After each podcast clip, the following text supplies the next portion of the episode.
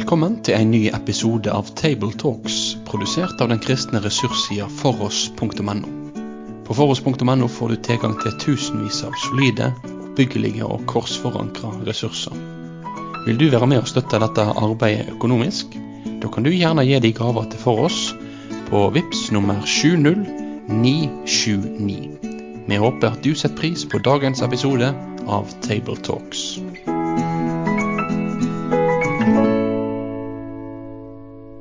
Da ønsker vi velkommen til en ny episode av Tabletalks. Og denne gangen så er det Trondheimsgruppa som eh, får den glede av å samtale om søndagens tekst. Eh, vi har ikke vært samla på lenge. Eh, siste opptak var faktisk for et år siden. Så nå er vi her igjen, eh, og det ser vi fram til både nå og får gjøre det utover eh, våren. Og dem som er Trondheimsgruppa, det er Eh, Lars Olav Gjøra på Goit-senteret i Trondheim. Og så er det Bjørn Gjellestad i Kredo frikirke på Heimdal.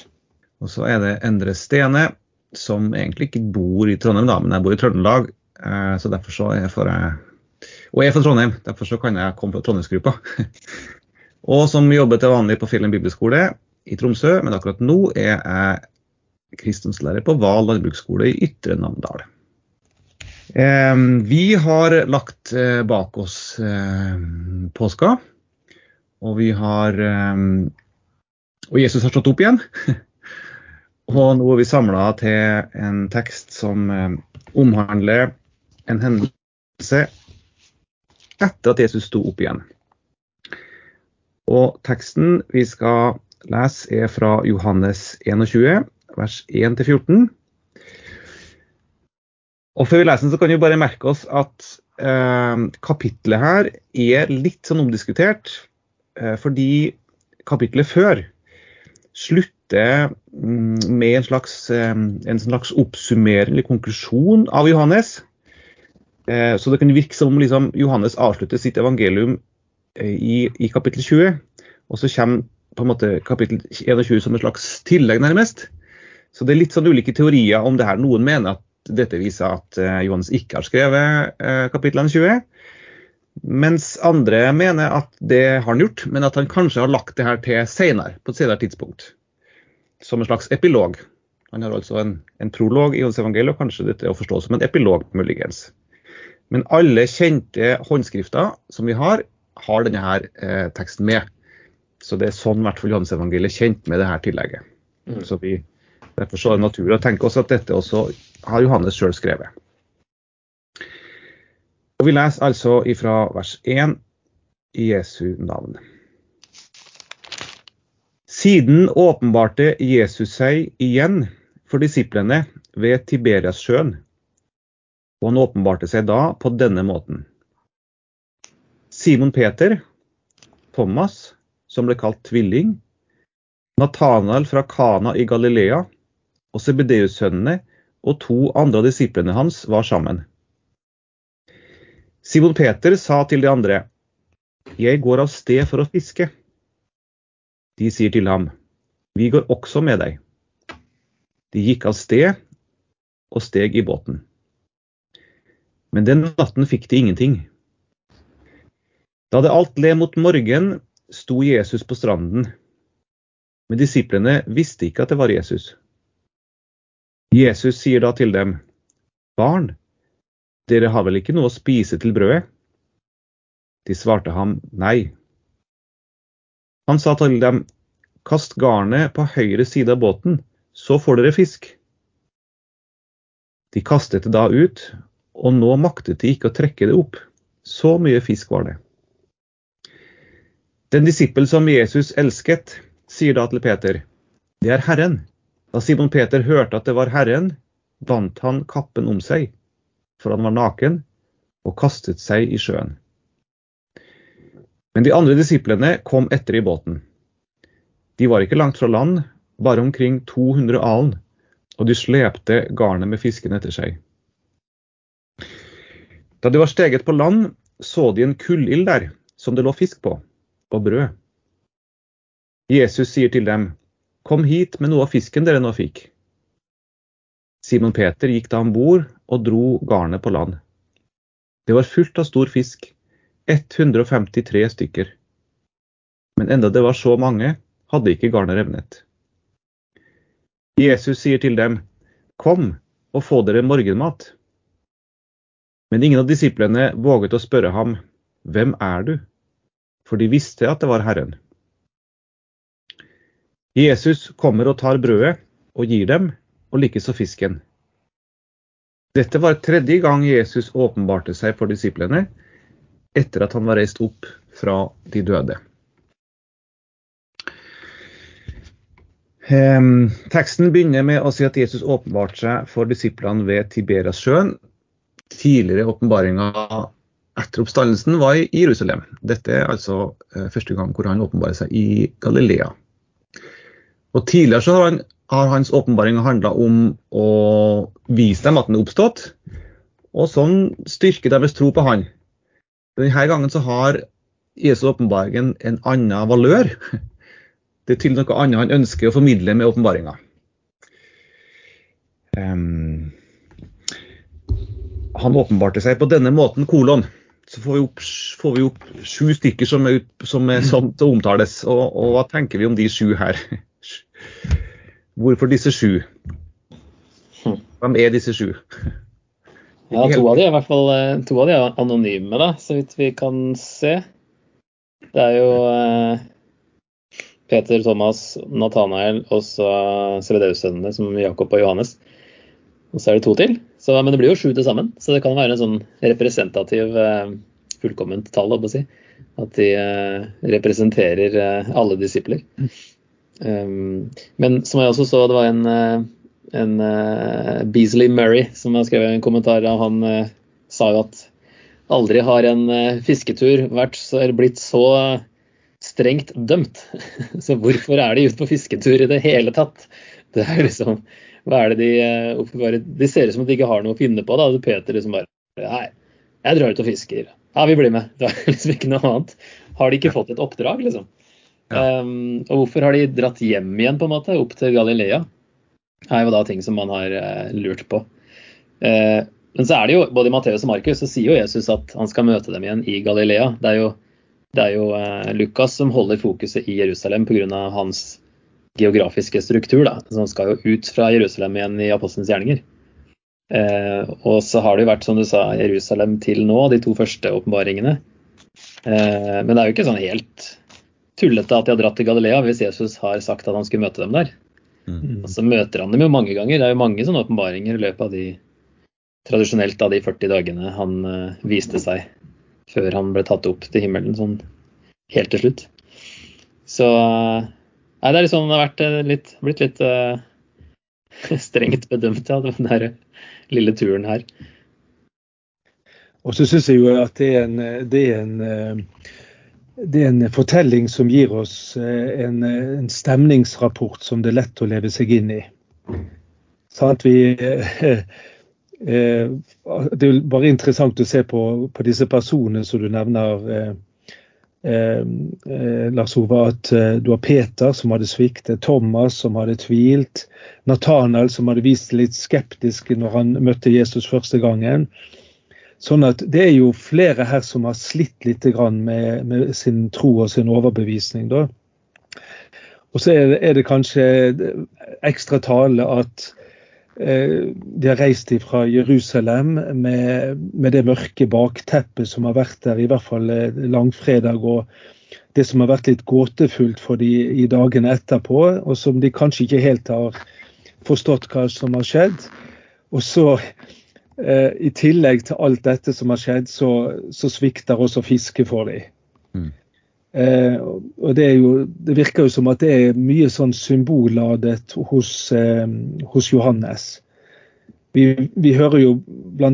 om Nikodemus som kommer til ham om natten. og i påsken så hører vi om Judas som også gikk ut i nattemørket når han skulle fornekte Jesus.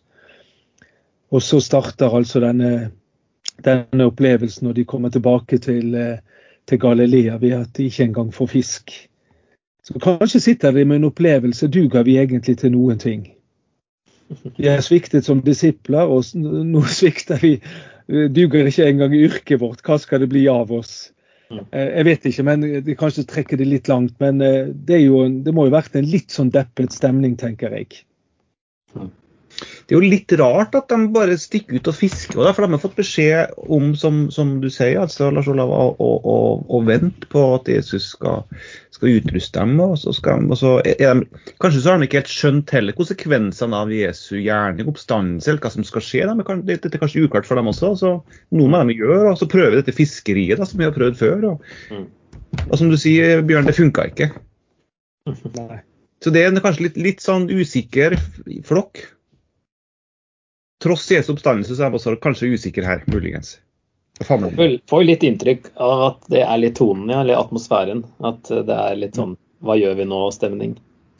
Og det kan jo være at alle, alle elleve var sammen, eventuelt også sammen med de kvinnene som, som var sammen, men at det var at Peter bare sier til flokken nå går jeg og reiser, så får han med seg seks andre. Mm. Eh, jeg leste et sted at eh, man kanskje de to, to siste kunne være Philip og Andreas, fordi de var fra eh, fiskebyer sjøl og, og har, var kanskje fiskere. Så at, altså at det kanskje er da fiskerne som, som reiser her sammen, da. Mm. Kanskje ikke så naturlig for Matteus som toller å f.eks. være med ute i fiskebåten. Mm. Men det står jo også i vers 8 at eh, de andre disiplene kom etter i båten. Ja. Men, det, men, det, men det henspilles kanskje på når Peter har eh, kastet seg eh, ut av, da. Mm. Så, eh, men, eh, men i hvert fall så syns jeg at det er en sånn god sjelesørgerisk eh, tone i hele dette kapitlet. Og det er jo tydelig at, at det handler om et ja, både om disippelskap og lederskap og, etterfølgelsen av Jesus. Hva, hva skjer nå etter påskehendelsene i Jerusalem? Og så oppdager de at Jesus står der, eller de oppdager at Jesus står der, men oppdager at en, en står der, da. Mm. Eh, nå, var det 100, nå er det 200 meter, 200 alen, står det, eh, fra stranda ut der båten er. Det er ca. 100 meter, så det kan jo være at de ikke så den.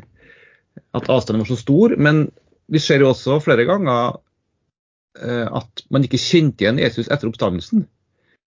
Så det kan jo være det også, da, at her hadde han på en eller annen måte fått et annet utseende eller vesen, så de ikke så umiddelbart at det var han. Jeg tenker jo, tenker jo det gir kanskje mest mening også når det, står rett mot slutten her at de, ingen våget å spørre ham hvem er du, men de visste at det var han. Mm. Men det er liksom en grunn til å spørre hvem er du, men de turte ikke å spørre, for de visste det egentlig. Mm. Så det være noe, noe som er gjenkjennbart, og så er det noe som ikke er det. Så det ser vi jo, De kan jo kjenne igjen Jesus, og så kan de ikke kjenne igjen Jesus etter oppstandelsen flere ganger. Så det er jo en, det er jo en sammenheng med den jordiske kroppen og den himmelske kroppen, som Paulus snakker om òg, men, eh, men eh, det er også noe som er eh, annerledes. Da.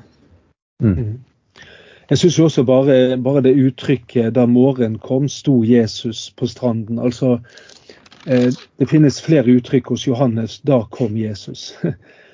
Eh, og Da er det ofte på bakgrunn av at eh, noe har gått galt, eh, noe har vært tungt, noe har vært vanskelig, noe har vært mørkt. Og da kom Jesus. Og så står det jo interessant, sånn symbolsk kanskje, men da morgenen kom, altså i kontrast til natten, og at Jesus han, han kom med dagslyset, han kom med håpet, han kom med, med lyset inn i, i, i det mørket.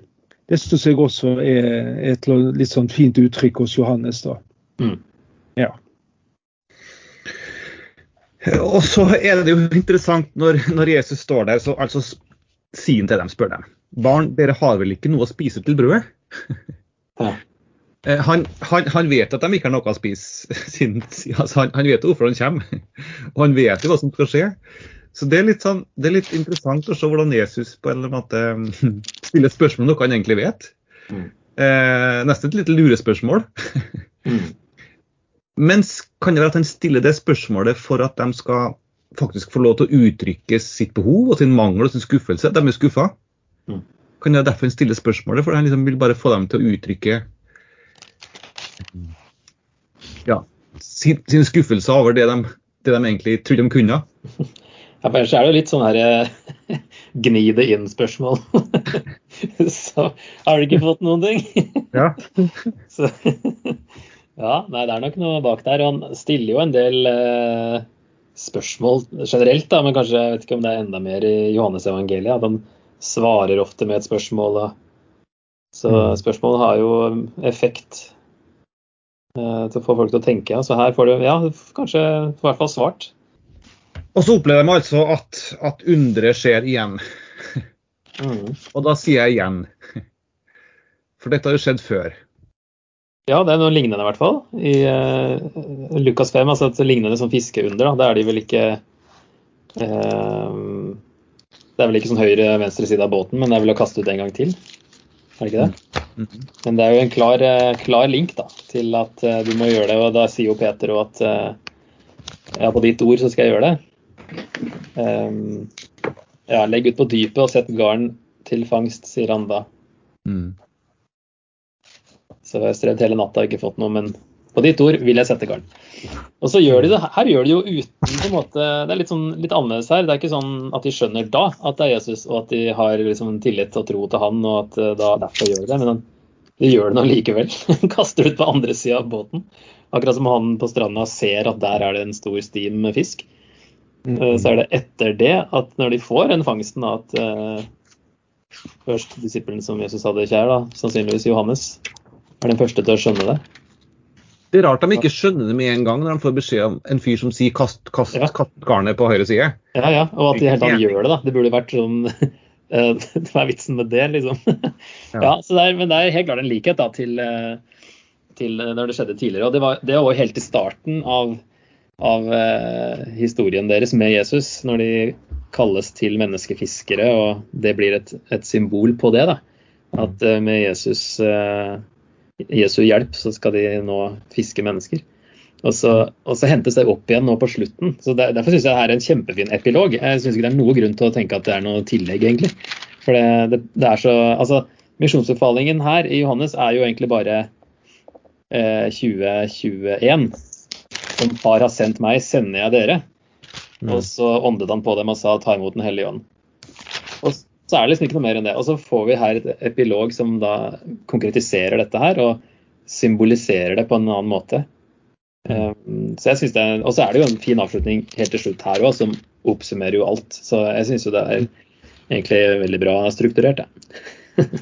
Og så er det jo en liten eh, nyanse i forholdet til den Lukas-fortellingen, eh, nemlig at eh, her gjør de det uten innvendinger. Mm. Altså de, de, diskuterer ikke og sier at vi har prøvd hele natten, som vi hører i første historien. Men her er det Det står bare at de kastet uh, garnet ut. Og så mm. klarte ikke de å dra det opp. Så har du heller ikke en sånn uh, bekjennelse fra, fra Petersens side her, da. Som vi hadde i den første. Mm. Men uh, reaksjonen hans er jo det, den samme, også at han, han hopper først uti og og skal først og fremst til, til Jesus. Det er også interessant at Jesus sier det er jo på en måte det samme som skjer. Det samme resultatet. Resultatet er fisk. Men det er på to ulike måter. Første gang så skal garnet kastes ut på dypet. Den gangen ut på høyre side. Mm. Og Det er liksom som, som jeg tenker at eh, det sier noe om at Jesus gjør alle ting likt. Eh, tenker på Moses den gangen han får beskjed om å å, slå på klippen første gang. Andre gang skulle du ta på klippen, så skulle det komme vann. Ja. Eh, men der gjorde, der gjorde, Moses, der slo Moses to ganger, for det så fikk han da ikke komme inn i, i, i Kanens land. Mm. Det er som det sier noe om at ja, vi, mm, vi, tenker at hvis vi bare gjør sånn som noen gjorde før, så mm. skjer det samme igjen. Men Jesus vil ikke la seg styre. Gud vil ikke la seg styre oss. Kanskje ligger det også i, kanskje ligger det noe her da, i det. At Jesus gjør det på en annen måte i gangen her, ikke som sist. Mm. Så han, han, han, han, er suveren i sin gjerning. Ja, Det kan jo være at de har skjønt altså at de er så velvillige her da, og ikke stiller spørsmål. og Så har de kanskje en slags mistanke da, om at det her er noe spesielt. Mm. Selv om de ikke har skjønt helt at det er Jesus før i neste vers. så, men eh, nei, det er i hvert fall Har på en måte fått uh, mer tillit til folk som sier ting som ikke gir mening. så gjør de det. Så ja. Mm. Og så som vært har merket undre, det skjer jo ikke Her skjer det ikke bare ved Jesu ord, men det skjer ved at de faktisk handler på det Jesus sier. Ja. Eh, undre skjer gjennom det Jesus ber dem om. Eh, så på en måte er de delaktig i, i, i det Jesus gjør. Og det, og det, er kanskje et poeng som vi kan komme tilbake til senere også, hva, hva denne teksten egentlig formidler. Mm. En, en delaktighet fra deres side i Jesu gjerning. Ja. Du har jo det samme når, når, de skal, når, de skal, når Jesus metter 5000 i ørkenen. sant?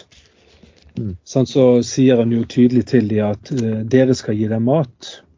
Men han deler brødet, og så når de deler det videre, så blir det mangfoldig gjort. Så det underet skjer jo rett foran dem, men de er jo ikke i tvil om at det er Jesus som er undergjøreren. Ja, og så skjønner de noen ting. Og, og, Johannes skjønner det først, ja. Eh, og Simon står at han er naken. Sannsynligvis var han ikke splitter naken, men han hadde sannsynligvis noe undertøy på seg. Som han kanskje følte var ubehøvlet å møte Jesus med, kanskje, jeg vet ikke. Men i hvert fall tar på seg en kappe, kaster seg ut. Ja, litt sånn baklengs ville jeg tenkt da, hvis han skal ut i vannet. Så tar han på seg klær. Men uh, det er vel for han skulle møte, møte Herren, ja. Ja. Så må han være litt anstendig. ja. Så han svømmer altså på land.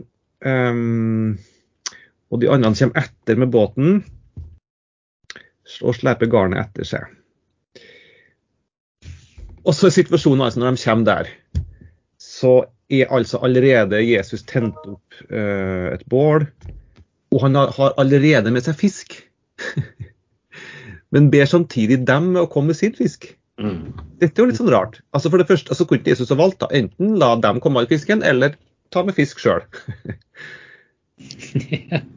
mm. Ja. Jeg, jeg, jeg syns ja, også det der er litt tankevekkende. Men eh, bare like, litt før selve fisken kommer frem der, så ja. syns jeg det er in, eh, interessant dette med det at det er et bål der. Mm. Og det er vel, eh, eh så langt jeg vet, dette ordet med Eller det står jo kullilje i det du leste, da. Men vi har, jo, vi har jo to sånne scener der hvor den, dette bålet er tent. Eh, og Det ene er når Peter eh, varmer seg ved bålet og eh, natt til langfredag, og, der han fornekter Jesus. sant? Og her I neste avsnitt så skal vi høre at Peter bekjenner Jesus tre ganger. Og det, det, er akkurat som at det lille bålet der Hvis vi kan tenke oss at kanskje Peter står og stirrer ned i dette bålet når han skal stå foran Jesus, så, så tenker jeg at det kan også bli en påminnelse for Peter. Du har vært ved dette bålet før. Da fornektet du med tre ganger, nå skal du få bekjenne med tre ganger. Mm. Eh, så eh, om, igjen så fornemmer jeg at det er noe av dette rike symbolspråket og mange av disse små detaljene som Johannes trekker frem. Og, og noen ganger så er det så veldig talende både at denne historien dukker opp igjen, og at, eh, og at, scenen også virker så veldig lik. Og at det er et måltid. Eh, vi vet jo også at eh, han hadde møtt disse Emmaus-vandrerne. Det var også måltidet som sto i fokus, og som, som var med å åpne øynene deres.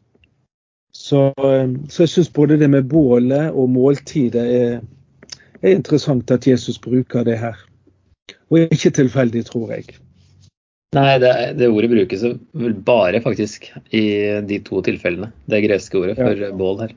Så det tror jeg nok er en ikke tilfeldig, nei. ja, og så litt, litt, tilbake til der jeg var, da. Ja. at, de, at, de da, at, Jesus da har med seg fisk, og ber dem også komme med fisk. Mm. Og, og, og, kanskje også det at Jesus vil si noe om at i, i det kallet som han kaller dem inn i, gjerne kaller dem inn i, så, så kommer også dem med, kommer også dem med det de har fått. Mm. Eh, men det de også har fått, det, det også var en gave. Det var ikke deres gjerning som gjorde at de fikk fisken her, det var hans, det var hans eh, under. Men de kommer med det de har, det de har fått. Og så bringer de det til Jesus, og så har han med sitt inn her. Og så deles dette eh, i fellesskap. Mm. Og så er det også så morsomt å, å, bare legge merke til at de faktisk har telt alle fiskene. Ja, sant. Ja, det har vært mye spekulasjon rundt det, da. Eh, så eh, alt fra en helt jordnær en at Johannes som fisker sjøl bare skrev opp tallet, for det var et stort tall. Eh, og at det ikke var noe mer symbolsk i det. Ellers har man jo tenkt veldig mye rundt om det er noe symbolikk i det. For det ligger liksom an til i Johannes, da. Men man har ikke helt funnet noe som alle er blitt overbevist om, så vidt jeg har skjønt. Så det var vel en gammel en fra Hieronymus på 400-tallet som uh, mente at det var uh, 153 fisketyper i havet. Uh, mm. Og han siterte vel noen kilder på det òg, men når man har sjekka de kildene, så er det vanskelig å få bekrefta det, da. så da vil det være symbolsk på at, representativt på hedningemisjonen, basert alle folkeslag eller noe sånt. Mm. Så, um, ellers er det noen sånne tallverdier fra hebraisk man har spekulert i. Det er mye forskjellig. så jeg har ikke blitt klok på hva det skal være. Jeg vet ikke hva dere har tenkt. Jeg så jo også, Det var vel en av kirkefedrene, var det Kyril, som hadde, hadde satt at uh, han hadde delt opp i tre. Da tallet 100 det var uh, jødene eller israelsfolket, og 50 sto for hedningene, og, og tretallet for treenigheten. Så fikk han 153. ja. Så men jeg er helt enig med deg at det, det er gjort masse spekulasjoner her. Um, uh, jeg syns jo den tanken med, med, at det er mange, og at det er, at det er rikelig, og at det også står sammen med det at Jesus kaller oss til menneskefiskere, og at du har et verdensvidt uh, oppdrag i dette, at det kan ligge i bunnen der. Jeg syns ikke det er helt urimelig å å tolke noe i den retning, i hvert fall. Uansett så er jo, det, er jo det en stor mengde fisk. Det står jo at det var så, eh, så mye at de, de, knapt greide å, å, få, å, å, få, det med seg. Det var så vidt at eh, garnet ikke revnet. Mm. Altså, det, var, det var en rikholdig, det var ikke en liten fangst. Eh, jeg vet ikke om jeg hadde talt uh, fiskene hvis jeg fikk så mange. Jeg synes det er nok Og Når jeg har fått fem, mer enn fem fisk, så, så, er jeg fornøyd med at jeg fikk mange fisk. da. Så, så, men jeg tror at det er noe i symbolet her til, eh, til Johannes. Det, når han har så mye, mange sånne detaljer som han har ellers. da. Ja, og i hvert fall at poenget som du sier, at det var så mye at de ikke kunne dra det opp. At du måtte dra det etter båten. Eller etter seg, i hvert fall. da. Ja, det kom etter i båten og dro garnet med fisken etter seg. Men at garnet ikke revna. Ikke sant? Det, er en kjempefangst, men det er, det er, ikke for mye å håndtere, på en måte. Mm. Det som mm. Jesus her eh, eh, gir dem, da. Og er, Det må jo være noe symbolsk hvis vi skal se på fisking som en slags metafor da, for misjon. Som mm. eh, det ser ut som at vi kan gjøre så er det her Jesus kan gi en kjempefangst. Eh, mye mer enn vi klarer i utgangspunktet å håndtere. Vi får ikke dratt det opp i båten på vanlig måte, men, men garnet revner ikke. Det er, det er, noe som ja, noe ligger der, tror jeg, når vi kan mm. tenke, tenke, mer over. Ja, for det er påtakelig at han En ting er at han teller at, at han faktisk har telt og oppgir hvor mange det er, som selvfølgelig, som dere sier, helt bevisst fra Johannes. Johannes skriver ikke ting liksom bare tilfeldig. Det er bevisst og så langt jeg leser, så, jeg leser sånn som dere, altså at her bevisst vil han si at det kallet de er kalt til, som de nå skal utføre, det, det gir overflod. Mm. Eh, og, og, og, og, Kirkens historie har fortalt, har jo vist til at det er en overflod av mennesker som blir fanga. Ja. Men det andre er at, at han også kommenterer at, at garnet revna ikke. At han legger merke til å kommentere det. Ja. Som, som, du sier, Lars Olav, kanskje er det et, et signal fra, fra, Johannes om at det her som blir så stort, at, at, at tross, tross, alle, tross alle utfordringer som dette arbeidet gir, med spenninger og splittelser og kirkesamfunn, så holder Kristus denne, denne store kirka sammen. Mm. Eh, eh, så det, dette revner ikke. Det holdes mm. sammen i Kristus. Ja. Og tross alle utfordringer faktisk Kalle har med seg, og misjonen har med seg, mm. så revner det ikke i stykker. Mm. Det er ett. Mm.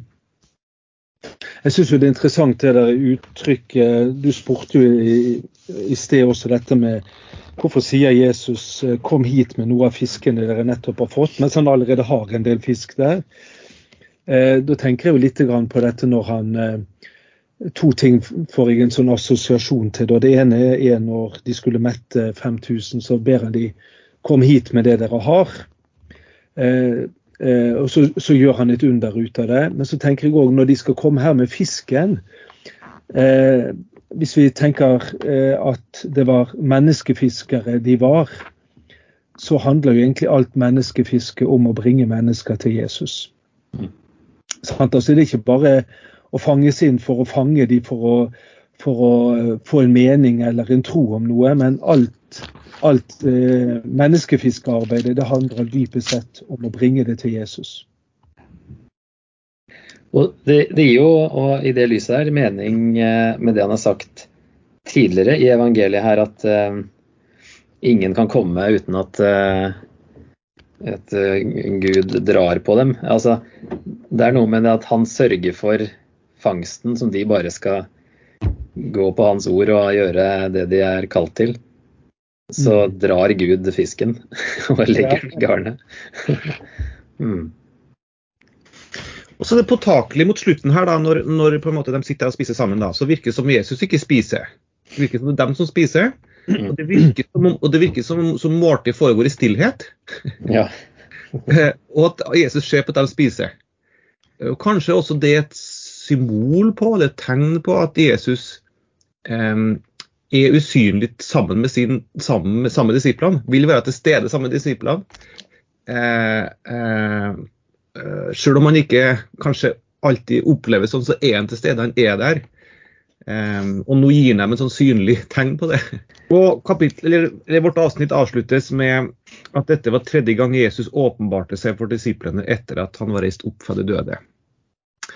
Hva tenker dere, hvis vi skal liksom oppsummere, hva er det denne her teksten formidler? Hva, liksom, hva dette vil si? Det er jo, en klar parallell her til, til, til, til Lukasteksten om, om eh, Peters fiskefangst. Eh, hva, men hva er liksom essensen her? Ja, eh, Jesus eh, er jo det sentrale her i både fiskefangsten og i uh, måltidet etterpå. Så jeg tenker at og det du snakka om i stad, som, som, du kom så vidt inn på med hva det symboliserer, på en måte, det her måltidet de får, og, og at Jesus Ja, det er mest at han gir dem mat. De er jo sikkert sultne. Det var kanskje derfor det var ikke så dumt å dra ut og fiske, for i hvert fall mat. så det er ikke det dummeste å gjøre.